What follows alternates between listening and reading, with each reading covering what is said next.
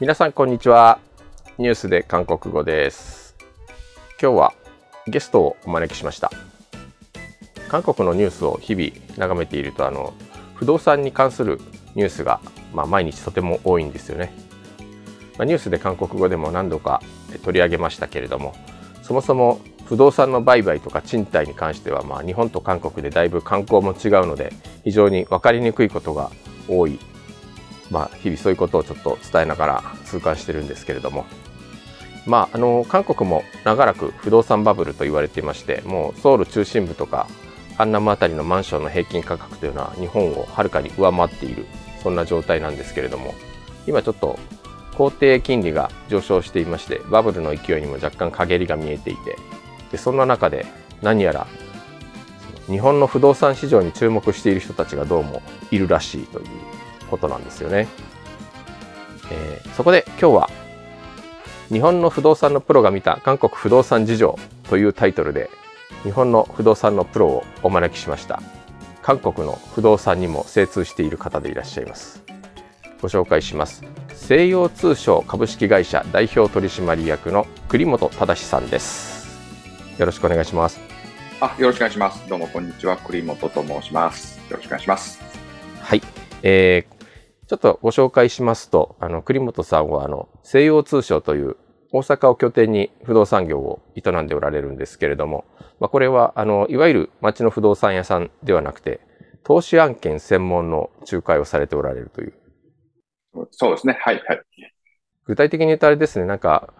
マンション一棟丸ごと売って、そうですね。あの、わかりやすく言うと、あの、まあ、皆さんね、賃貸マンション住まれてる方とか、アパート住まれてる方多いと思うんですけども、まあそういう、まあいわゆる大家さんが、まあ何らかの需要で売りたい、あるいはまたもっと買っていきたいというようなものを、まあ仲介、それぞれ仲介しているというような仕事をメインにやってます。はい。えー、まあ、すごくざっくり簡単に言うと富裕層向けですね。うん、まあまあ、富裕層の人もいますし、えー、当然多いですけども、あの、割と最近日本だとサラリーマンの人がこういうのをやりたいって言って、えー、相談に来られるケースっていうのも増えてきてますね。はあ、はい。で、ちなみに栗本さんは韓国留学経験、そして韓国系商社に勤務経験が終わりという方でいらっしゃいます。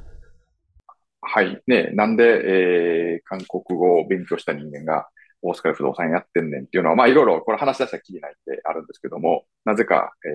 ー、巡り巡って今不動産やってるみたいな。まあ、そんな感じですけど、まあもともとはね、僕もあの学生時代、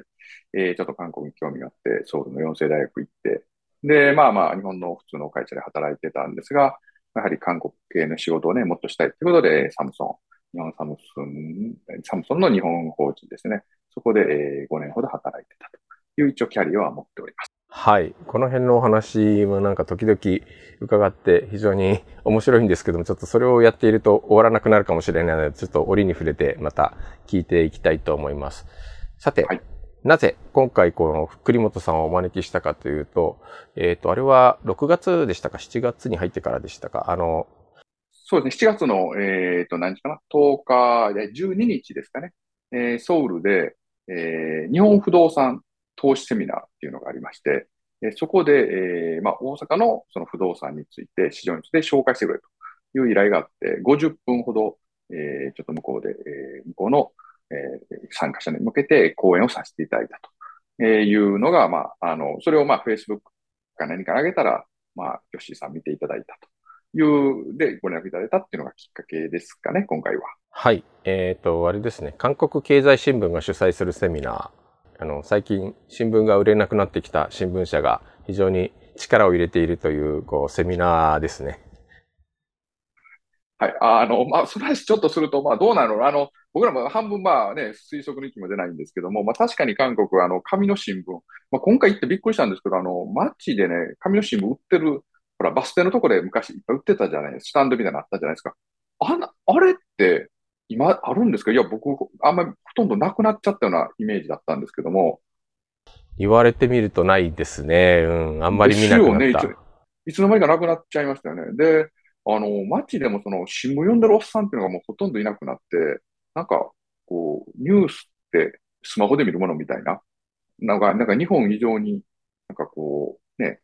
変わっていってるのかなっていう気がするんですよ。それはありますね。やっぱり紙離れっていう意味では日本以上に、あの、スピードが速いと思いますね。あの、あの、まあ、一番売れていると言われる朝鮮日報でさえも、100万部、200万部はもうとうに切ってるはずだから、まあ、100万部、こう、台みたいな感じなので、そうするとこれは、今の読売新聞が650万とか朝日が300万とか言ってるのも、やっぱ全然紙で収入が賄える状態ではなくて、紙の収入でないところで稼がなきゃっていう意識はすごい強い、えー、はずなんですけども、ちなみに、この セミナーにはどういう経緯で栗本さんにお声がかかったんですか？えー、っとですね、えー、っと、これ、あの、まあ、新聞社が主催っていうのは、多分ね、日本でも日経なんかがそういう日本、日本経済新聞なんかセミナーやってると思うんですけど、企業がお金出すんです。はいはい。企業お金出して、で、えー、その新聞社が自社の主催っていう形にして、まあ、セミナーして、その名前で集客するっていうような、まあ、一つのセミナービジネスの、なんていうんですかね、プロバイダー的な仕事を、まあ、多分やってるみたいで、えー、で、それで実際、本当に主催したのは、僕は、あの、韓国のその不動産会社ですよね。日本のまあ海外投資の、まあ、そういう斡旋するエージェント会社みたいな会社と、もう5年ぐらい前かな、えー、から付き合いがあって、で、そこが、まあそういう自社のその集客目的のために韓国経済支部にお金を出して、セミナーを企画して、そこに、えっ、と、韓国の新阪銀行をですね、ちょっと巻き込んで、で、えなんかそれ、ここ、オフィシャルな感じの、え、セミナーに仕立て上げたと。で、そこで当然、え、そこの社長のつながり人脈で、東京の不動産会社の社長が一人、で、大阪から僕が呼ばれたということで、え、それぞれ市場にして話したというのが、依頼を受けて話したっていうのがきっかけです。ああ、なるほど。さて、ちなみにどんなお話をされたのか、まあ、50分韓国語で やったというのがなかなかすごいなと思いましたけど、私もなんか多分そう。結構、やっぱり大変でしたよ。あの、僕もほらね、韓国留学してたんって言ったらもう89年の話だからもう30何年、まだ4年ぐらい前の話ですかね。はい、で、サムソンで働サムソン辞めたのが2000年だったので、もうかれこれ二十数年間、まあ、日々韓国語を使う機会っていうのがあんまりないわけですよ。はいはい、なので、もうだいぶ忘れちゃったんで、えっ、ー、と、今回はですね、もうあの、やっぱりちゃんとしようと思って、僕2回目なんですよ。以前もそこの会社が主催した、えー、セミナーを、えっ、ー、と、コロナ前に、えー、やったのに僕呼ばれて、その時は、まあ、事前にきっちり準備していかなかったので、結構グダグダになったので、えー、今回はあの、まず日本語で原稿を作って、ある程度作ったものを韓国人の友人にですね、翻訳してもらって、で、それをこう、結構練習して、で、本番臨んだみたいな感じでした。へさて、ちなみに、その、どんな内容の話をされたのか、すみません、50分も話したんで、相当な内容盛りだくさんだと思うんですが、すね、どんな話をざっくりと？えっとですね、まず、あの、日本の不動産と、まあ、不動産、日本の不動産に投資したいっていう人たち向けのセミナーだったので、まず、あのね、日本と韓国のまあ商習慣の違いというか、まあ、日本はこういうところ市場なので注意しましょうっていうような話と、で、あと、やっぱりこう、大阪で買うなら、まあ、こういう物件を狙った方が、えー、あなたたちにとって得じゃないでしょうかっていうような、まあ、狙い方で、えー、それに見合うような物件はこういう物件で具体的に売り出されてますよっていうような物件の紹介をいくつかしたというような感じですかね。やって流れとしては。はははいその、まあ、実際、こう、やってみて、こう、いろんな、こう、韓国からの参加した韓国人からの反響があったかと思うんですけども、その、ありました。はい。どんな反響がありました、えー、えっとですね、あのー、これもとにかく日本と韓国の根本的な不動産に対する考え方の違いっていうのがあるんですけども、はい、あの、日本の場合は、その大家さんっているじゃないですか、そのアパートとかマンションを持つ。はいという人たちの目的っていうのは基本的に家賃収入なんですよ。はいはい。要するに月々安定した家賃収入が入るからアパート投資経営をするよっていうのが、それがまあ目的の人っていうのも圧倒的に多いんですけども、はあ、あの、韓国の場合は、要するに、どこの物件を買えばこれから値上がりするかっていう、要は値上がり益目的の人っていうのがもうほとんどなんですよ。で、逆に、月の家賃収入って、まあ、あの、ご存知の通り、韓国はチョンセっていう独特のシステムがあるので、あまりこう、家賃が月いくらあるから、年間いくらあるから、利回り何パーセントだみたいな発想って実はあんまり感覚値として持ってないんですよね、彼らは。へ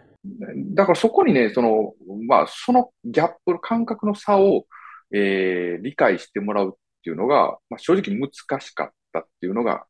正直なところです。はあはあはあ。まあ、今まさに、えー、本当に韓国、結構韓国の不動産投資のなんかこう、日本と韓国の不動産投資のかなりこう根本的な違いのところから来る話なのかなというそうですね。感じしました。そうするとじゃあ、その韓国のか、参加した韓国の方からの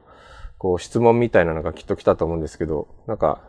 ど、どこを買えば値上がりするかみたいな、やっぱそういう話が。そうそうそうそう。あの、特に、あの、やっぱりみんな興味興味津々なのは東京のタワマンなんですよ。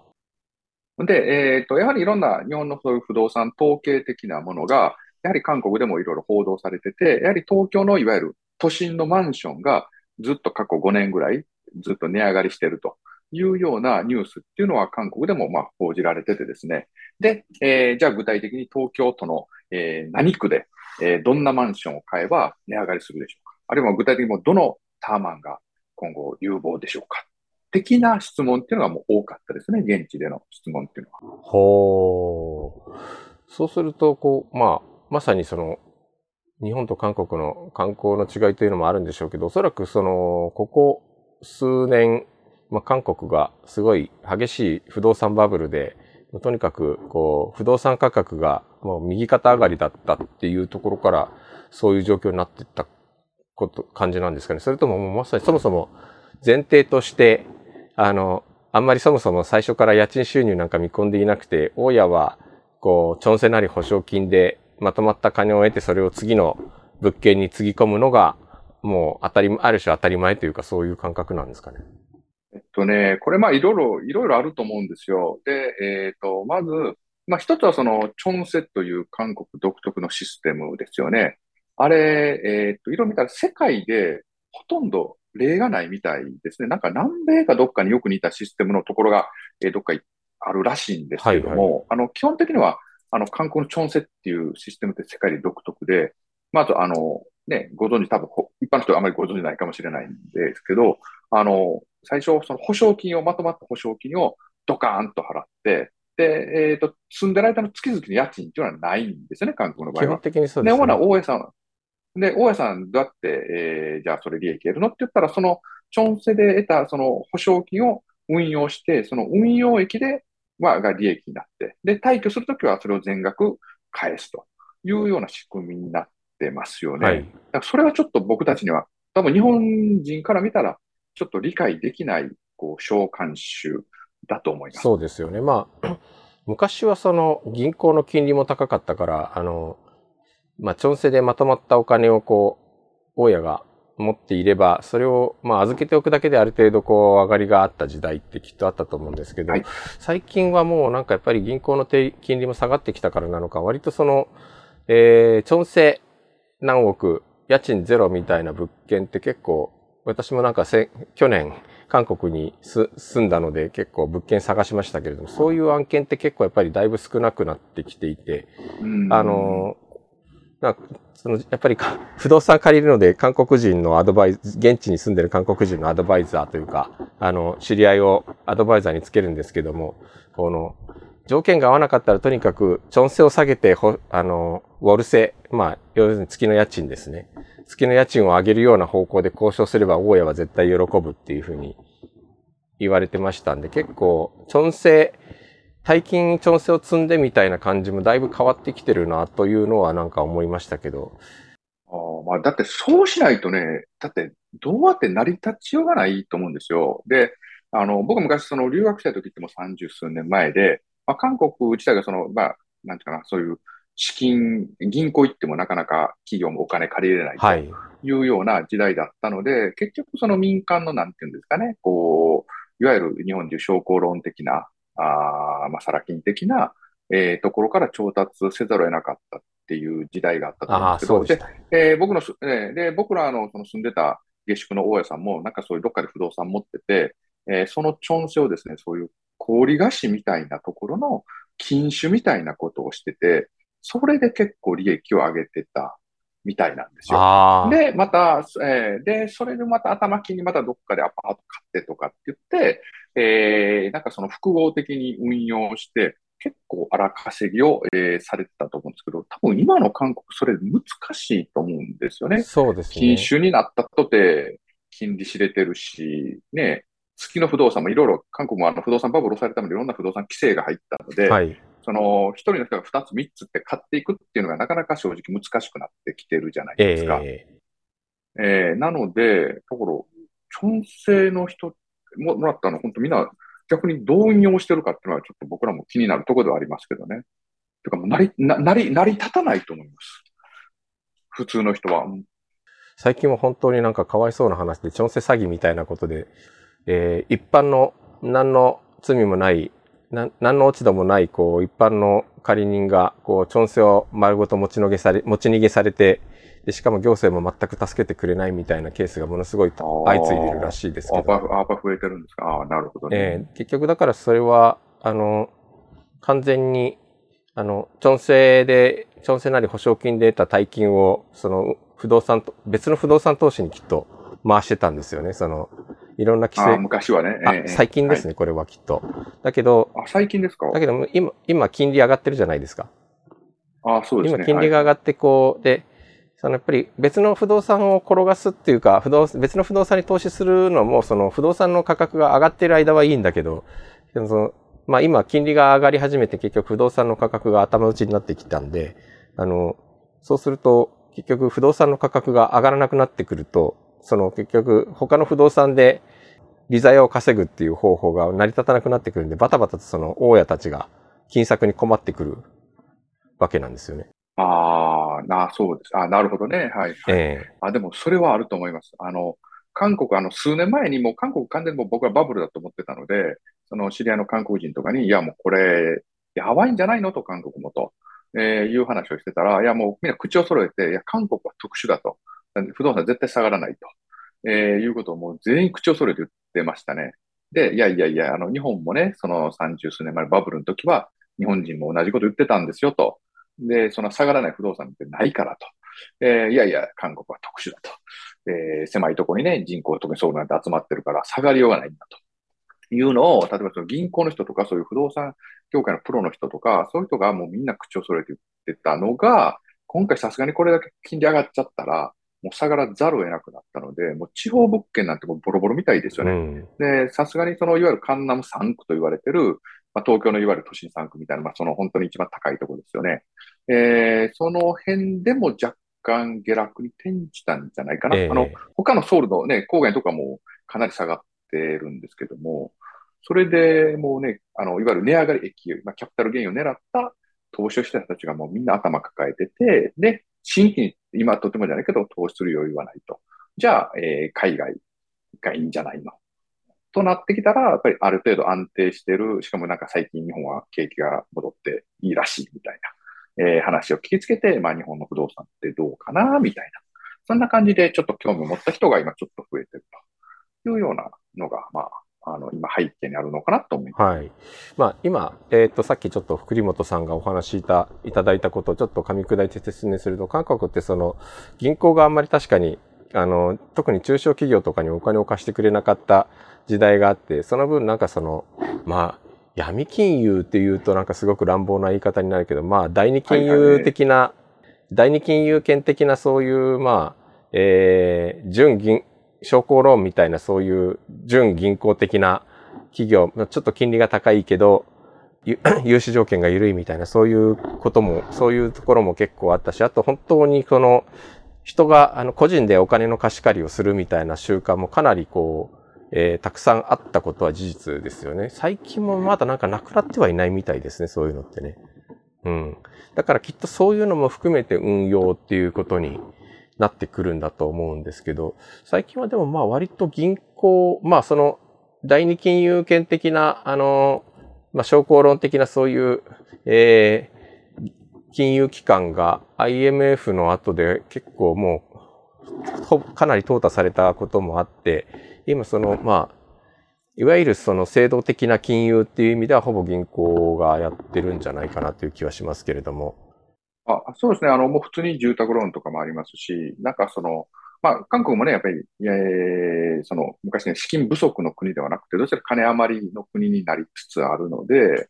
えー、その、なんていうかな、ちゃんとした貸し出し先に対して、貸したくの貸せないっていうようなことはもう多分ほぼないんじゃないかなと思いますね。そうですね。なので、そういう企業の運転資金で、その、なんていうかな、こう、いわゆる闇金みたいなところを頼るというのは、まあ、以前に比べては、まあ、なくはないでしょうけど、かなり減ってるかとは思いますし、うん、最近ほら、地下鉄の駅でおばちゃんが、こう、貸し出しのね、氷菓子の、あの、なんていう、チラシ配ってるってあまりなくなったじゃないですか。もうほとんど見ないですね。うん。見ないですよね。昔はもうなんかおばちゃん、どこの駅行ってもおばちゃんがチラシ配ってましたけど、えー、最近そんなんないんで、だからそういう業者もかなりもう通った。それこそね、IM の時に淘汰されたんじゃないですか、ね、はい。で、えっ、ー、と、まあ、そんな中で、栗本さん、そう、なんか、よく聞かれるのが、その、まあ、韓国ってその、チョンセっていう、まあ、あの、特にアパート、マンションとかだったら、やっぱり、最初に何億、ウォン、ウォンですけど、何億ウォンというお金をこう、用意しなきゃいけないわけで。はいはい。まあ、まあでも日本、日本円にしても何千万のお金ですから、それってまあ普通の一般人が、こう、一時的にせよ、後で全額返ってくるにせよ、工面するのは相当な、なかなか負担があるわけですけど、あれも確か銀行で全部定理で貸してくれるんですよね。あの、チョンセローンっていうの、いわゆる日本の住宅ローンみたいな感じでチョンセローンっていうのがあって、だから借り主から見たら、もうそのチョンセローンを返済するわけやから、あの、一緒なんですよね。だから、あの、月々家賃払ってるのとあんまり変わんないみたいな。だから、なので、最近のね、最近その、まあ、大家たちが軒並み破産して、なんか計画倒産的なのも結構あるっぽいんですけど、あの、大家たちが軒並み破産して、結局その、チョンセが戻ってこなくなっちゃったっていうのも、結局その、えー、銀行、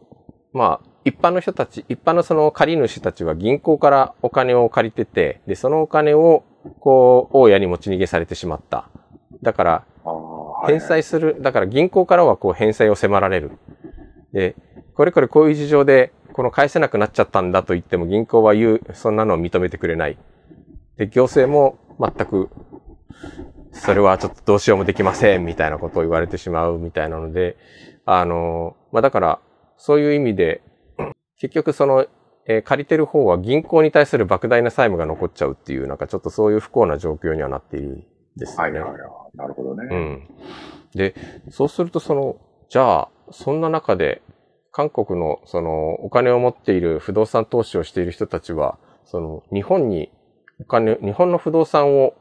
買いたがっているっていう、そういう、だからそういう、こういうセミナーが開かれたってことなんですかね。えっとね、これあの、日本不動産への関心っていうのが、えっ、ー、と、まあ、そんなに古く、古い歴史じゃないんですよ。はい、で、えー、ちょうど10年ぐらい前かな、僕が、えー、その向こうの、その知り合いにですね、えー、まあ、僕今こういうことしてて、で、韓国の富裕層で日本の不動産投資にね、興味ある人いないかっていうのを結構こういろいろ打診したことがあるんですけども、当時は、いや、日本の不動産ってもう上がんないでしょと。だから、あの、誰も日本の不動産なんかにも興味持たないんだと。で、むしろ海外、まあ、海外投資って割と以前から盛んだったんですけど、例えばほら、東南アジアとか、ベトナムとか、ドバイとか、ああいうところのこれから上がるところをね、韓国には探してんだとで。日本はもう上がらないから、誰も日本の不動産なんか興味ねえんだよ、という感じで、県もほろろだったんですよ。はい、で、それが、えー、っとね、2000ね、多分ね、10、2015年以降、16、7年、えっ、とね、多分2017年ぐらいかな。えっ、ー、と、頃から、えー、なんかどうやら韓国人が日本の不動産を買ってるらしいというような話が、えー、まことしやかに伝わってきて、で、えー、僕はまあちょっとこういうのやってみようかなっていうきっかけになったのは、やはりこう、まあ、あの、大阪の私の知り合いの不動産会社の社長で、まあ、在日の方で、まあ、韓国語喋れる社長さんがいて、その人がまあ、あるちょっと業界の会合の飲み会の時に、この韓国語喋るんだったら、韓国の投資家向けにいろいろやったらいいんじゃないのと。今すごい買いに来てるよと。いうようなことを、えー、言われたのがきっかけになりました。はあ、で、その時に、その、なんで急にと、いや、僕もその韓国人に売り込もうとしたら、剣もほろろだったんだけどね、みたいな話になったのが、あの、一つは、まあ、これ、あまり政治の話せん方がいいや、いかな。全然全然。あの、してもいいかな。いいですかね。あの、前の政権の時って、まあ、どっちかというと、こう、左系の政権だった時に、割とほら、最低賃金をめちゃめちゃ上げたりとか、あるいはこう、労働組合を野放しにしたりとか、いうふうに、どっちかというと、こう、経営者にとってみれば、えーちょっと厳しい政策って取ってたじゃないですか。で、その時に、その富裕層がやっぱりちょっと韓国で事業するのはちょっと怖いなということで、えー一部その海外自社、自分の資産を海外に移すっていう動きっていうのがえー出てきた。みたいなんですよね。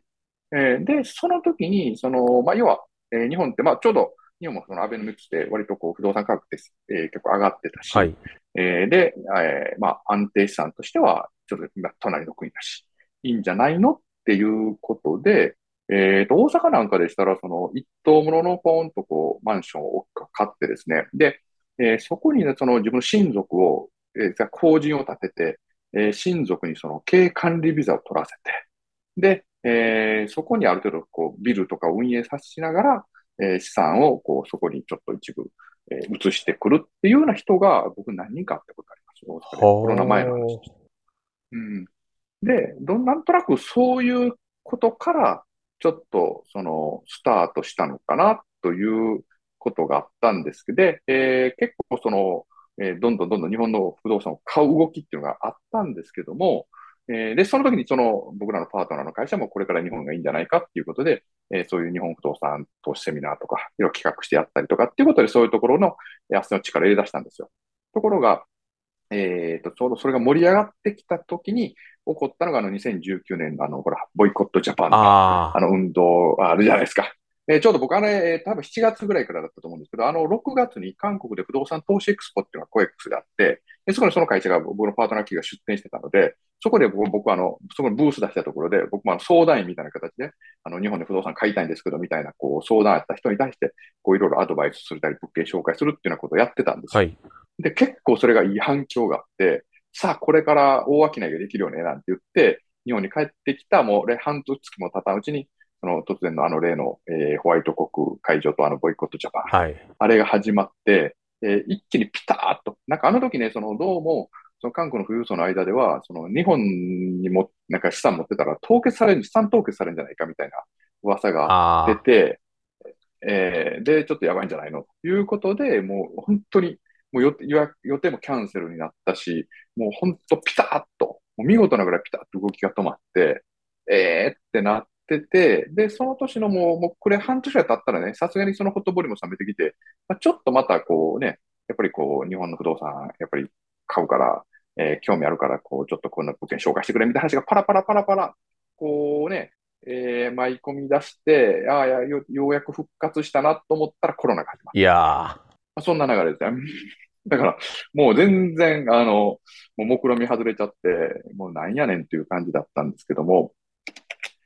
で、えーっと、コロナがまあ終わって、まあそこの社長はね、こう、なんとか熱心になんとかやりたいと言ってるんですが、あの、その、環境はやっぱりそのコロナ前とだいぶ変わってきてるんですよね。はいで、その間政権変わっちゃったんで、その、なんていうか、富裕層が、その、なんていうかな、今の政権嫌いで資産を移そうみたいな動きってもう全くないですね。えーそういう話がもうピタッと消えて、で、あと経営管理ビザ、それで日本に資産を移して誰か親族を売り込んで経営管理ビザ取らしてみたいな話ももう全くなくなりました。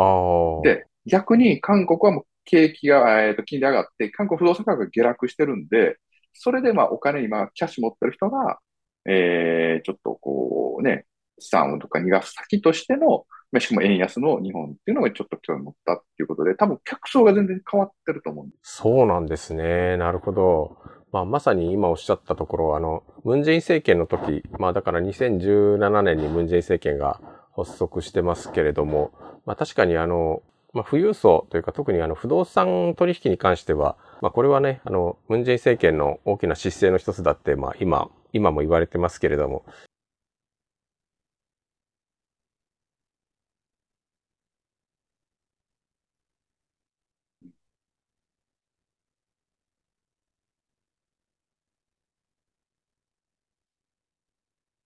うん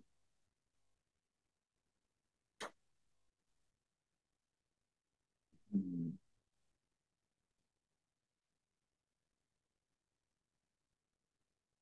ああ、いやいや、やっぱ、やっぱありま、ありましたね、それは。はい。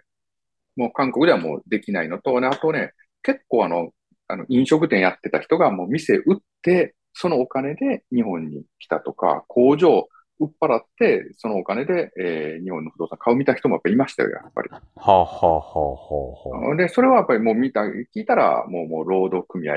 もう最低賃金上がったりとか、もう労働組合うるさくてこんなのやっとれんみたいな感じで、まあだから、あの、不動産買いに来てた人たちは、あの、もう、もう大体政治に話したら、その当時のムンジェイン政権の悪口しか聞かなかった。うん。まあ逆に言うとそうするともう今、ユン・ソギョル政権になって、そういったそのムンジェイン政権のまあ、規制みたいなところっていうのは少しずつですけども、徐々に解除が進んでいる状況がそうそうですね今あるので、だからやっぱり、こう、まあ、そういった、まあ、ムンジェイン政権の時にそのちょっとか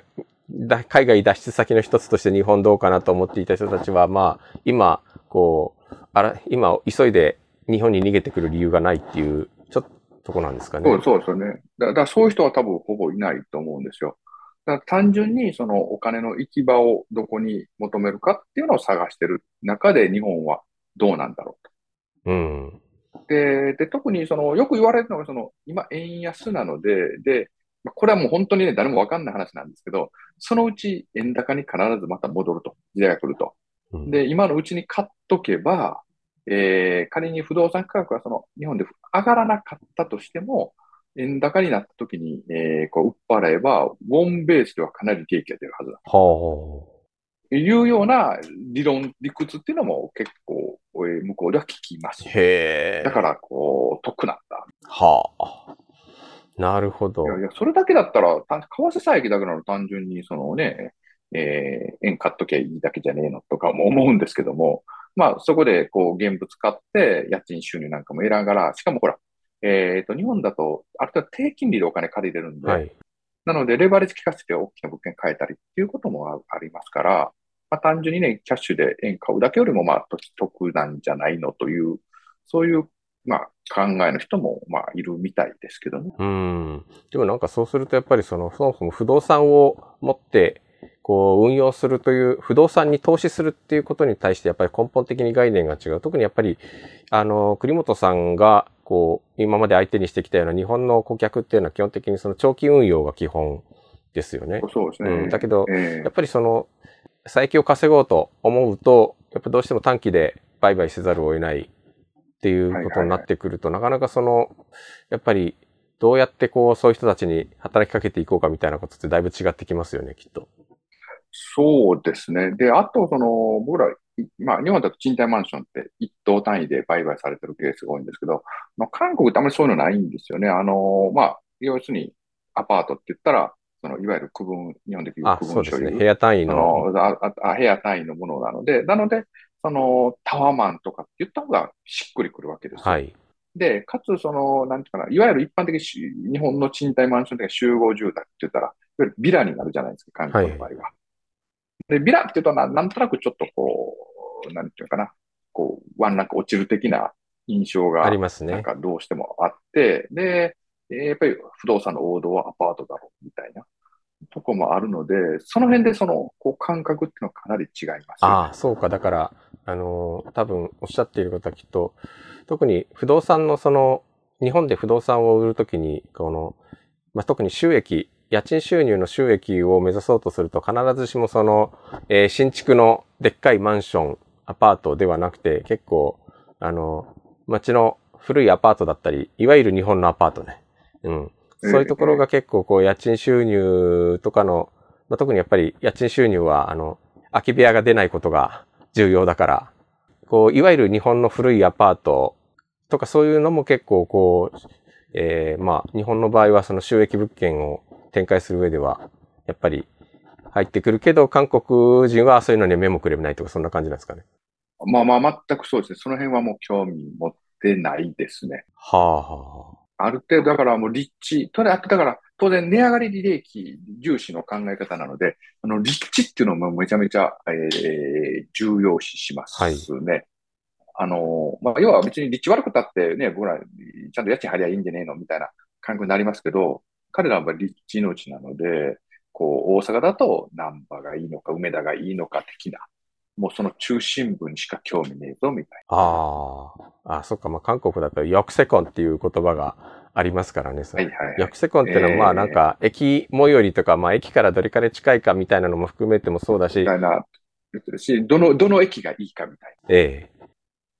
で、あの、韓国、だからそれね、もう多分、このギャップって埋まらないと思うんですけど、あの昔逆に僕たちが韓国の新聞を見てて、あの、それこそ昔の紙のね、新聞見てたら、その経済誌だけじゃなくて、一般紙でも、その不動産市況のページっていうのが、大きく株式欄と同じぐらいの大きさであるじゃないですか。ありましたはい韓国の新聞って。で、それでもう細かくこう、何々駅は、えー上がったとか下がったとかっていうようなのが、駅単位でだいたい坪単価が、えーマンションの、いわゆるアパートの坪単価がいくらだみたいなのが一応表になってて、ね、上がるとか下がるとか、なんかそういうふうな表みたいなのがあって、で、結構その、まあ僕昔韓国で働いた時なんかは、向こうのサラリーマンなんでかがね、昼休みの話題って言ったら、まあか、などんな株上がるかと合わせて、不動産のある表を見て、ここのまあアパートはこれから上がるだとか、いや、あそこはやめとけとか、なんかそういうふうな話で結構盛り上がってたんですけど、はい。その、なんか不動産、その、どの駅がいいねんみたいなのっていうのが、なんか、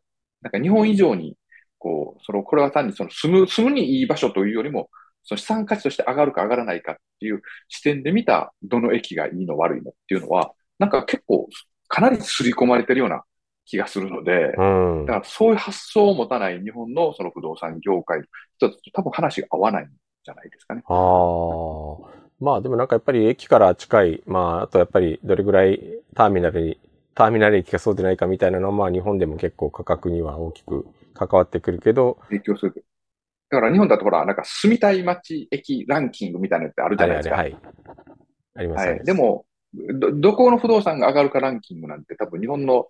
えー、その経済誌なんか見ても絶対載らないし、その住宅情報誌でも載らないじゃないですか。うん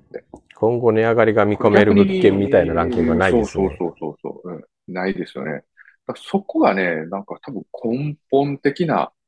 なんだろう、この、このな、なぜここまで両国の不動産に対する認識が違うのかなって逆に不思議なぐらいですよね。はあ。謎だ。で、ただ、それ、えっと、まあ、一つはね、その日本ってほら、日本の不動産価格、じゃあ、東京のじゃあマンションいくらなのって言ったときって、その実際の契約価格じゃなくて、その、今、ほら、賃貸で、とか、売買で売りに出てる、その、まあ、日本のインターネットのポータルサイトなんかにね、出てるデータを見て、これから、あ今この辺の不動産上がってるとか下がってるとかっていうのを、なんとなく推測してるに過ぎないんですよね。日本の場合は。で、ある程度海海外はもうその結構登記なんかを見たら、その契約金額はいくらなんていうのは結構載ってたりとかするので、はいだからよくほら、芸能人が、その、なんかほら、いアパートいくらで買ったのをいくらで売り抜けていくら儲けたみたいなニュースってよく、多分多分この番組でも以前そんなニュース出たことあるはい。韓。国ではよくそういうニュースあったり、あ、たくさん出ますえーありね。あります、ありますね。だからなん、そんなんなんでわかんのっていう話で。うん。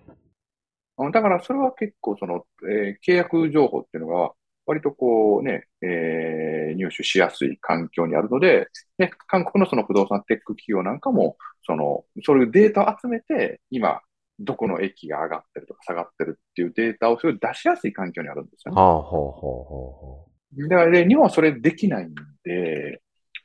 えーまあまあまあ推測するし、まあ推測するしかないっていう感じなので、だから正確な統計じゃないので、だからなんとなくそういうテック企業っていうのが、あの、なんか流行らないというか、う。うん。ああ。まあそういうちょっとお国柄っていうのはあると思なるほど。まあ確かにそうするともう本当に、私、まあだから、町の不動産屋さんとかに案内されて、ここは、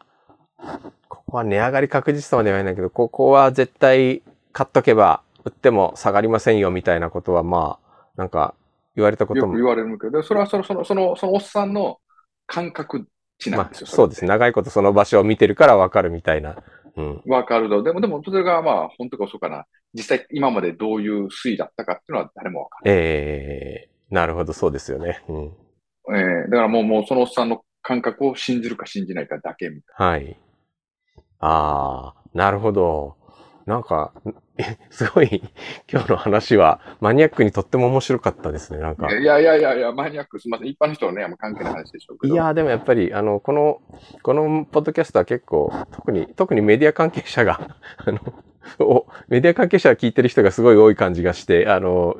えっ、ー、と、まあ、やっぱりなんか、マニアックに、やっぱ一歩進んで知りたいっていう人に向けては、なんかすごくいいお話だったんじゃないかなとは、個人的には思います。そうすると、なんかその、じゃあ栗本さん今後その、まあ、今後も大阪に拠点を持ってその、投資案件を斡旋していく中で、その韓国向けにどうやってこう働きかけていこうかみたいな。これね、これ本当非常に悩ましくて、いや僕も何回もね、今まで出張行ったりとかしてるんで、そろそろね、あの、マネタイズしていかないと、あの、何しに行ってんのもう遊びに行ってんのかみたいな感じになってるんで、